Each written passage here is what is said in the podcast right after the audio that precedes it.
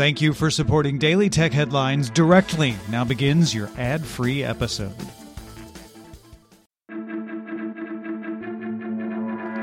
These are the Daily Tech Headlines for Monday, March 23rd, 2020. I'm Rich Stroffolino.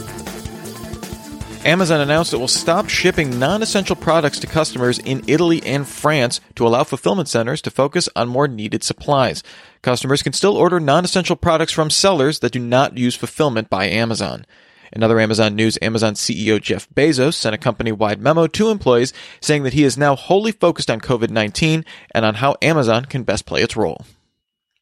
In a letter to U.S. President Trump, Uber CEO Dara Khosrowshahi called on the administration and Congress to act quickly to provide protections for independent workers in the upcoming stimulus package, additionally calling on an update to labor laws to remove the choice between flexibility and protections for workers.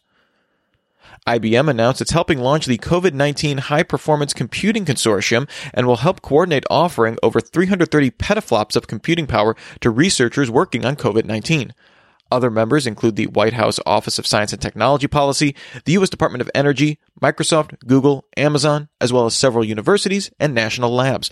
The consortium will evaluate proposals and prioritize resources based on the most immediate impact, providing 16 systems with a combined 775,000 processor cores and 34,000 GPUs. As part of the local state government's lockdown order, ride hailing platforms Uber and Ola suspended all rides in Delhi until March 31st.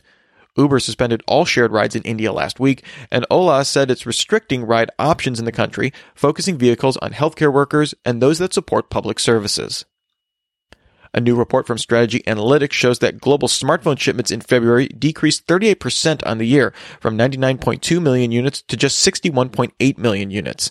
This is the largest annual drop in shipments, with the report noting that COVID-19 outbreak in Asia dropped both supply and demand. Disney Plus will still launch in most of the EU on March 24th, but committed to reducing bandwidth utilization from the service by 25%. Disney announced the launch in France is delayed until April 7th. The company also indefinitely suspended the launch of the service in India, originally scheduled for March 29th. The World Health Organization launched a chatbot on WhatsApp for COVID 19 information.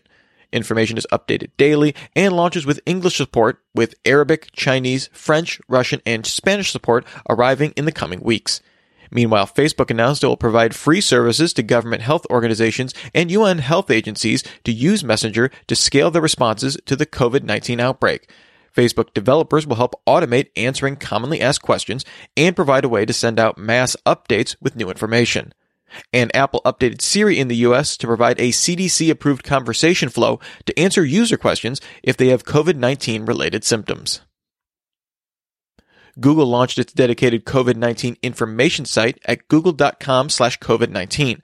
The site is available in English with a Spanish version on the way and offers state-based information, safety and prevention tips, search trends related to COVID 19 with information from the World Health Organization and the US CDC, as well as links to US states' local health sites.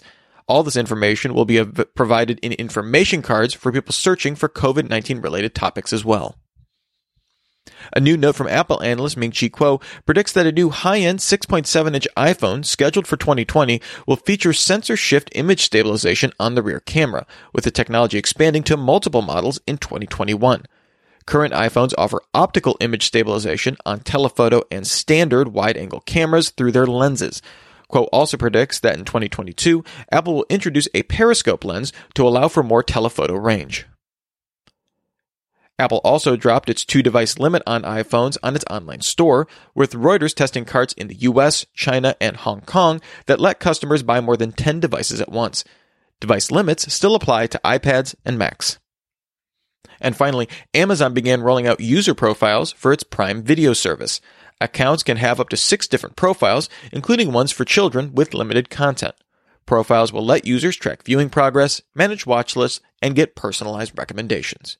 Remember, for more discussion of the tech news of the day, subscribe to Daily Tech News Show at dailytechnewsshow.com. You can find show notes there and links to all these headlines there as well. Thanks for listening. We'll talk to you next time. And from all of us here at Daily Tech Headlines, remember, have a super sparkly day.